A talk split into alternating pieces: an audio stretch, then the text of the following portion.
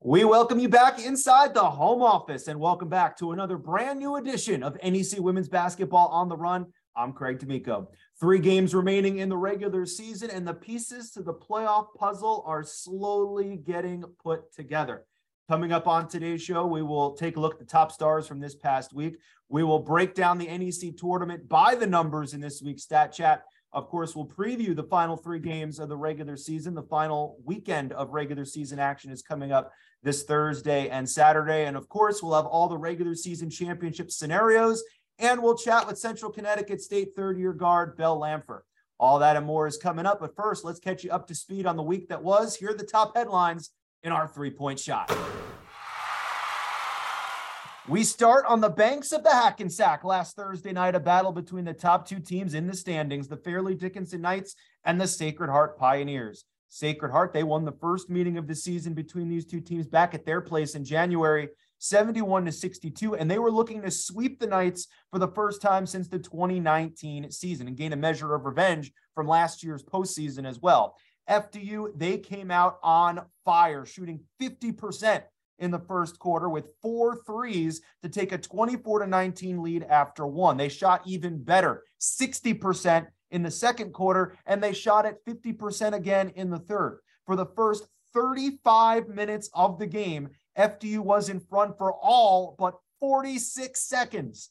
They were in control for sure, but never firmly in control. Sacred Heart was always just a handful of points behind, and they always had an answer, and they never let it get too far away from them. And when FDU started missing shots in the fourth quarter, the Pioneers were right there to take advantage. FDU led by as many as seven in the fourth, but the Pioneers came back to take the lead with 4.22 to go on a Sajeda Bonner bucket. Olivia Tucker, OT, hit a jumper, part of her career high 21 point performance to put Sacred Heart up two. It was then a one point game with under two minutes to go when Chloe Wilson committed an offensive foul to turn it over. And after FDU finally got a defensive stop to keep it a one point game. The ball is then intercepted by Ny'Ceara Pryor, who reads the play perfectly. She goes down and scores on the other end to put Sacred Heart up three. That's the final margin. The Knights would get one final shot to tie the game at the end, but they can't get the three pointer off, and Sacred Heart pulls it out 70 to 67. Tucker had the career high 21. Pryor had 20 points, six rebounds, two assists, and four steals, including the big one at the end of the game while FDU only produced six total fourth quarter points and shot one for 10 from the floor in the final 10 minutes. With the win, Sacred Heart earned some more ice cream for the bus ride home, the happy bus ride back to campus, but they also forced a tie atop the standings.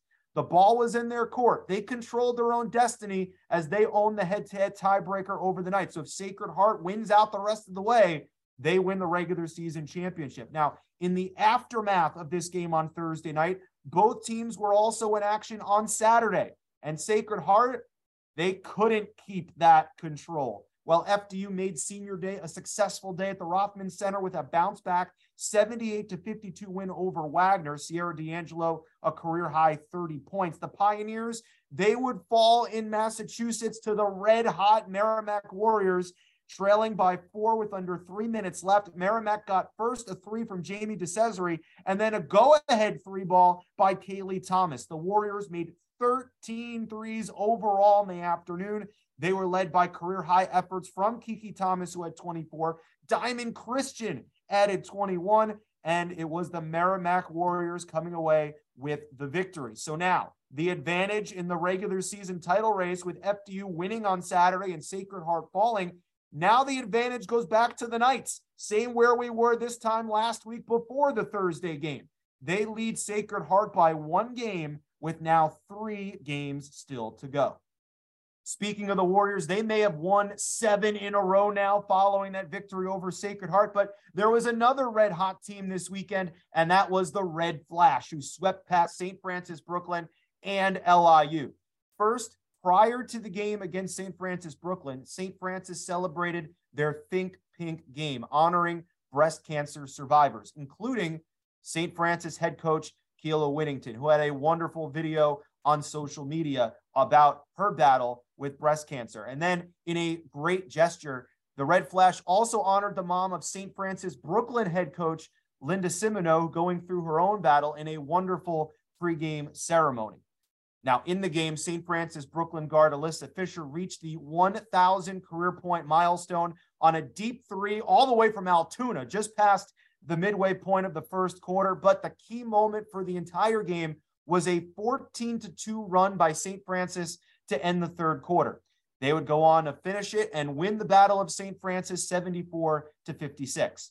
Then on Saturday, the Red Flash celebrated their lone senior, Sam Miller, with a 61 to 58 victory over the LIU Sharks. They had to withstand a ferocious late LIU rally to hold on to win it by three. Miller had nine points and three rebounds on her senior day, but the star was freshman Samaya Turner, who had a career high 20 point, 15 rebound outing. With the pair of wins, the 12 time NEC champion are now one and a half games out of fifth place and two and a half games out of fourth.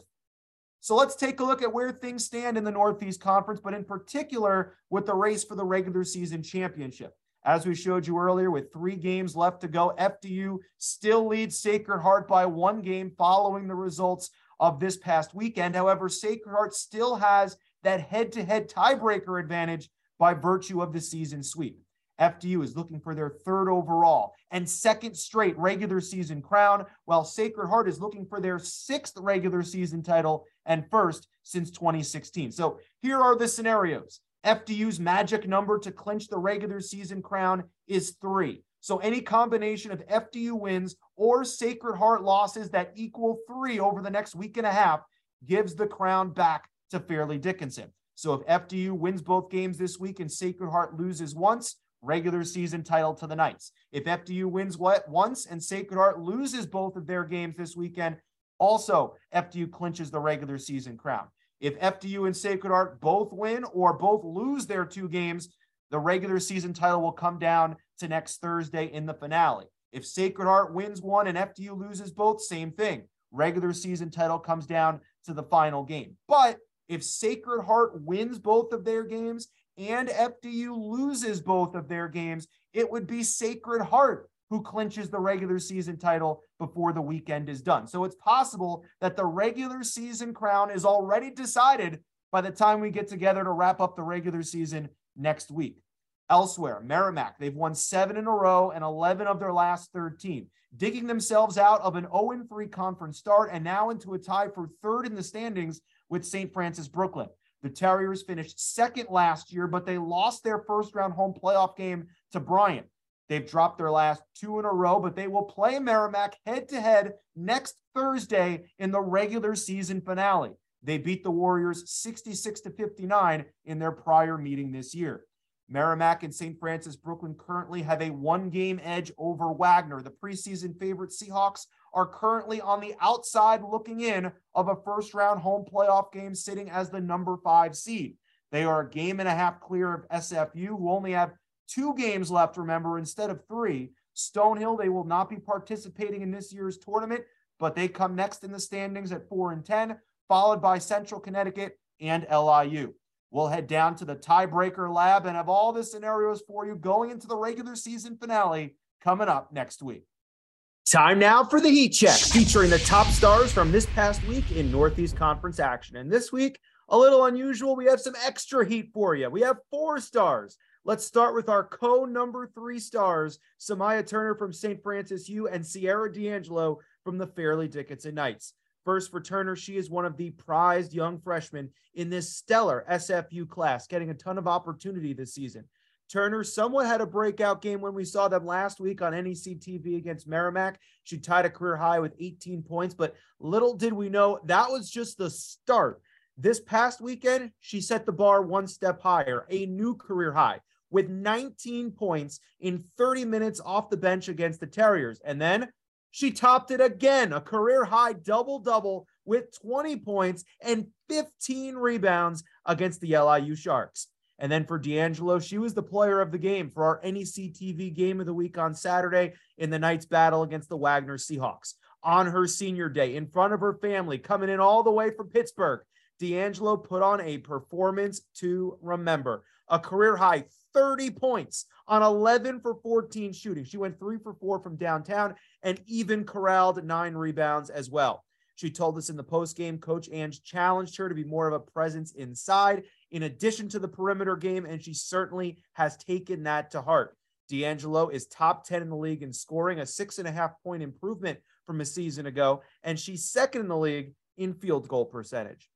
Now we come to our two top co stars, Ny'Ceara Pryor of Sacred Heart and Kaylee Thomas from the Merrimack Warriors. Now, it wouldn't be a heat check segment without a Ny'Ceara Pryor sighting. The only question is each week is where is she going to land on the list? And this week, she checks in in a tie for the top spot. In Thursday's first place battle with FDU, she recorded 20 points, six rebounds, two assists, and four steals, including a couple decisive ones right at the end of the game. She was all over the place, the fastest on the floor. Her vision and anticipation is unreal, off the charts. And it was evident in the final minutes. Sacred Heart up one, intercepting a pass, and then going down the other end to score a key bucket to put Sacred Heart up three, the eventual winning margin. Then on Saturday, she flirted with a triple double 25 points, nine rebounds, and seven assists against Merrimack. Pryor is the second leading scorer among freshmen in the entire nation, and she remains the nation's leader in steals per game. Now, the only thing stopping Pryor from being in sole possession of the top spot on our heat check this week, and the only thing stopping Sacred Heart from being in the top spot in the standings for that matter, is Kaylee Thomas and the Merrimack Warriors. Kiki scored 10 points in 12 minutes Monday in non conference action against Fisher. Then 19 points on Thursday in another non conference battle against Hartford. But her big day was on Saturday, a new career high 24 points, five for 10 from three, and seven rebounds in a statement win against the first place Pioneers. Thomas played a full 40 minutes, and her three with a minute 28 to go gave the Warriors the lead for good. Thomas has averaged 16.6 points per game over her last 10 as the Merrimack Warriors have made their run into the top four of the standings. So there you have it. Plenty of heat for you this week. A little bonus heat. Four players of the week in this week's Heat Check Turner, D'Angelo, Pryor, and Thomas are top stars from this past week in the Northeast Conference. It's time now for the NEC Open Mic, and our guest this week is a third year guard from the Central Connecticut State Blue Devils we welcome in Bell Lamford. Bell, welcome to the show. Thank you for having me. now, th- this year, you've kind of taken a little bit of a leap. You're averaging about three points per game better. You're shooting 10% better from the field, about a full assist better from last year. So, what, what kind of went into your off season in the summer and the fall to kind of prepare to take that next step this season? I mean, yeah, it's just the constant getting in the gym or in the weight room um, pretty much anytime I can also we came here in July, um, got like a pre preseason in. So that was good. Again, workouts, conditioning, getting in the gym, getting shots up. So all of that, just like um, continuing constant basketball in my hands, really it just helped with the flow of things. Uh, it, certainly paid off. Now let, let's take a moment to kind of go way back to the beginning. You know, with with all the sports out there, how was it? When was it that you first fell in love with the game of basketball? Oh, geez. um, probably when I was like very, very young. So wow. my older, I I come from a big family. I have five sisters. So my older sisters, they all played sports. Um, and really it probably started just watching them play. And then I was like, I want to do that, but I want to do it better. So like that whole competition and stuff like that. now, how was it, you know, that you found your way to Central Connecticut? What was it about the Blue Devils that that linked you to the program? Um, it was a number of things. Definitely being close to home was one. Um, I live from I'm from Mass, so it's not that far. My family can come watch me play, which is very important to me. Um, and then just overall environment. You know, I knew the moment I got here that I would be able to just find my way um, in and just like make a difference just on the team, no matter where um, I would be. Um, and yeah, I just love the environment and the people here are great. So that's awesome. And and you know, you earlier this season you you you missed a game against Wagner, but when you came back after that, you had like this five game stretch where things seemed to be just rolling. You had a 30 point game against St. Francis Brooklyn, 28 last time you saw Sacred Heart. So so what was the key to your success dur- during that that stretch those couple weeks? I I honestly couldn't tell you. Um honestly, I guess it's just the confidence that I had in myself and then the confidence my teammates had in me to step up like that where where they needed me to. But that could have been anyone on any given day. It just happened to be me those couple of games. And it was honestly so much fun to be able to do. But knowing that my teammates have the confidence in me to be able to do that was just what made it even better. Now, well, one of my favorite things about your game is it's not just points and, and scoring. Well, I think one of my favorite sequences in the league this year was against SFU. You, it was a scramble. You, you got the, the go ahead layup. And then on the other end, you took a charge and you popped up smiling. I would have been in a body cast for a week if someone ran into me like that. Uh, but but how, what what is it about uh, the defensive end? And how much do you put into it? How much pride do you have, you know, on the defensive part of your game? Oh, definitely. I have a lot of pride in my defense. I'm on the smaller end, so offenses sometimes can be a struggle getting in the paint and stuff like that. So I really pride myself on defense first, and then my offense will come.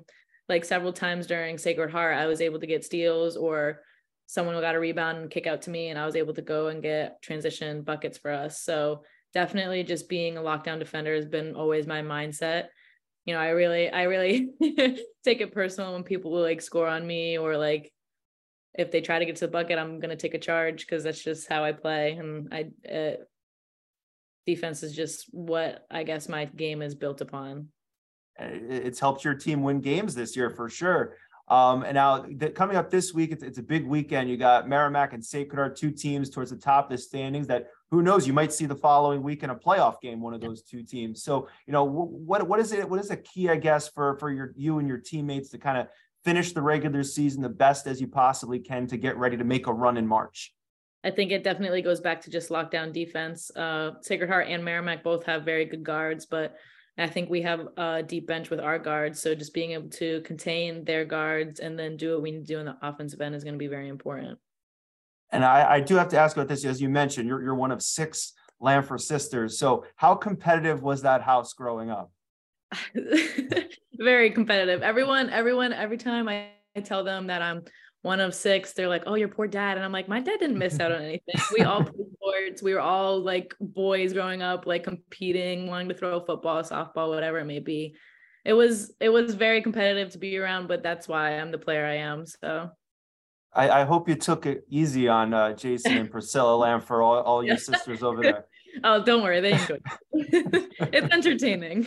Because you you guys would have had them significantly outnumbered. I'm sure it was oh, very yeah. entertaining. Um, all right, we're going to get you out of here with this. The final five questions. These are quick hitters, just the first thing that comes to mind. All right. All right. Favorite snack or junk food? Uh, geez, I don't know. I guess I'll go with Rice Krispies right now. I have okay. a big box right over there. That's why I'm looking at them right now. Can't go wrong. Uh, now, favorite song, but favorite song that I would know, because a lot of times people say songs that I have no clue. So I'm an older dude. So what's a song that's your favorite that you think I would know what it is? Um, favorite song. Let me look at my Spotify real quick. I Ooh, okay. have s- songs on command like that. um, a song that you would know. Hmm. I really like country, so let me just go with a Morgan Wallen song. Okay. And I'll pick the first one I find on my list. um Oh wait, you know what? I don't know who this is by, but it's Till You Can't. It's a country song. It's amazing. Okay, all right. What, what, oh, what, Cody Johnson. Okay, I know that. I know. I know that. All right. What what is a pregame superstition of yours? Superstition. I don't really I w- I wouldn't like to say i'm superstitious but i definitely do want to make sure that i pray before every game and just like honestly um just put the game in god's hands and make sure that like i trust him with it and then whatever he wants to do with it he does. Awesome. What what is your favorite class right now and and what what is it? What do you like best about it class probably anatomy so i'm an exercise science major and that that class just really gets down to the nitty gritty of the body and it's just super cool to me and interesting to know what's going on inside my body or how exercise helps it in any way awesome and, and last question if we took a survey of your teammates what trait or adjective do you think they would use to describe you? uh a number of things probably weird and like energetic i'm always doing weird things at practice trying to make people laugh i would like to say like joyful or positive um that was a number of things but like anything along those lines um i try to stay positive and just make sure everyone's upbeat at practice or in before a game halftime whatever it may be it sounds like we got to talk to somebody to get you like mic'd up during a practice to hear some of that. That, that could be interesting. I don't know if you don't see that. awesome. Bell, thank you so much for joining us and, and best of luck to you and the Blue Devils the rest of the season. Yes, thank you. We'll see Bell and the Blue Devils against Merrimack on Thursday and then on ESPN 3 Saturday against Sacred Heart. This has been the NEC Open Mic. The 2023 NEC Women's Basketball Tournament is right around the corner, and this week's Stat Chat is looking ahead to who may have the advantage come March. Earlier in this episode, we highlighted the race for the regular season title and all the scenarios. Why is that important? Well, 21 times out of the previous 35 tournaments, the Nets were cut down by the number one seed. That's 60% of the time. Only seven times has the second seed actually won it all, and only three times has the second seed won the tournament by beating the top seed on their home court. By the way, none of those three times have occurred since the turn of the century. That's like late 80s, early 90s stuff. Also of note, home teams have won 11 out of the last 14 NEC championship games. So higher seeds and home court are a major factor. That being said, though, there always seems to be some sort of curveball in the NEC tournament. One of the lower seeded teams winning on the road. And there hasn't been a full tournament going according to chalk in the first round with the top four seeds all advancing since 2016. Just last year, we had the three seed play the seven seed in the championship game. So anything can certainly happen. And on one final note, only 11 times in 35 tournaments has the team with the player of the year on their roster gone on to win that year's tournament. The last being Mount St. Mary's with Kendall Brazee back in 2021. Before that, it was Jess Kovatch in 2018 with SFU. So there you go, a little NEC tournament by the numbers as the 2023 NEC Women's Basketball Championship is set to commence with quarterfinal action right around the corner Monday night, March the 6th. Three games left in the NEC's regular season. All teams jockeying for seeding in this year's NEC tournament. So let's check out what we have coming up this week on tap on Thursday. It's the Battle of the Hawks, the Sea and the Sky. Now, the Sea beat the Sky by 21 in their first meeting back on January the 19th. We'll see what happens this time around as Wagner visits Stonehill. Then SFU and FDU. FDU goes for a 20 win season. St. Francis trying to win three in a row. FDU beat the Red Flash by 26 points the first time around. How about Merrimack and Central Connecticut? What a rematch that is going to be. The last time it came down to the final buzzer. Diamond Christian hitting a buzzer beater on January the 26th to win the first meeting for the Warriors. But our feature game on Thursday is Sacred Heart in Brooklyn to take on the St. Francis Brooklyn Terriers. Two teams currently in the top four in the standings. Two teams both coming off frustrating losses on Saturday, both looking to bounce back. And both teams have soon to be first team all conference performers on their squad. Ny'Ceara Pryor for Sacred Heart and Alyssa Fisher for the Terriers. They're going head to head for the second time this season. Although in their first meeting, it was Sajeda Bonner who stole the show by going six for six from behind the arc en route to a 20 point performance. Sacred Heart, they would officially sew up a first round home playoff game at the Pitt Center if they could beat the Terriers in Brooklyn on Thursday night. Then we go to Saturday, the penultimate slate of NEC action. It starts with FDU in Brooklyn to take on the Terriers. Now, in this game, as we mentioned the scenarios earlier, Fairleigh Dickinson potentially could be playing for the regular season championship. Remember, their magic number is at three. LIU will be in Massachusetts to take on Merrimack. SFU will take on Wagner. Now, remember, this is the regular season finale for St. Francis and their final game for a nine day stretch until they play their first NEC tournament game. They're the odd team out on the final day of the regular season next Thursday, March 2nd. So they're going to have to sit that one out. So this is their last chance to make a statement going into the madness and improve their positioning going into the 2023 NEC tournament. This game against Wagner is a rematch of SFU's conference opener, which was won rather convincingly by the Seahawks 76 to 25. But our feature game will be Saturday at 2 p.m. on ESPN 3. Myself and Ty Carter will be on the call for the Constitution State collision. The interstate rivalry will be renewed in the battle between the Central Connecticut State Blue Devils and the Sacred Heart Pioneers. We will be excited to see Ny'Ceara Pryor on the national stage as she continues to make her case to be just the second freshman in NEC history to be voted player of the year to go with Val Naima of LIU back in 2007. Also, we know that this game is huge for Sacred Heart, especially if FDU falters in either of their two games this week, because then the advantage for the regular season championship will be back on the Pioneers' court as they own the head to head tiebreaker over the Knights. Central Connecticut, they won the first meeting back on February the 4th in New Britain, 79 to 64. They did it by forcing turnovers, 26 of them, and then converting them into points, 29 points to be exact. They also converted 10 threes while Sacred Heart shot three for 19 from behind the arc. A lot of that, though, was them trying to play catch up at the end of the game. Bell, Lanford, and Forever Toppin both registered over 20 point performances for the Blue Devils on the afternoon, and they will need to have big games once again this Saturday. Also, look out for Laura Rokel to be more of a factor. The likely, likely future all rookie team member this season has incredible size and length, a presence in the post. She had 11 points and nine rebounds the first go around, including six of her nine rebounds on the offensive glass, but she was in foul trouble for most of the day. So if she could stay foul free, she could be a big factor. The Blue Devils, their win three weeks ago ended a nine game losing streak against Sacred Heart. And now they'll play for their first sweep of the Pioneers since the 2018 season. Sacred Heart, Central Connecticut, 2 p.m. Saturday, ESPN 3, our feature game on the final Saturday of the regular season.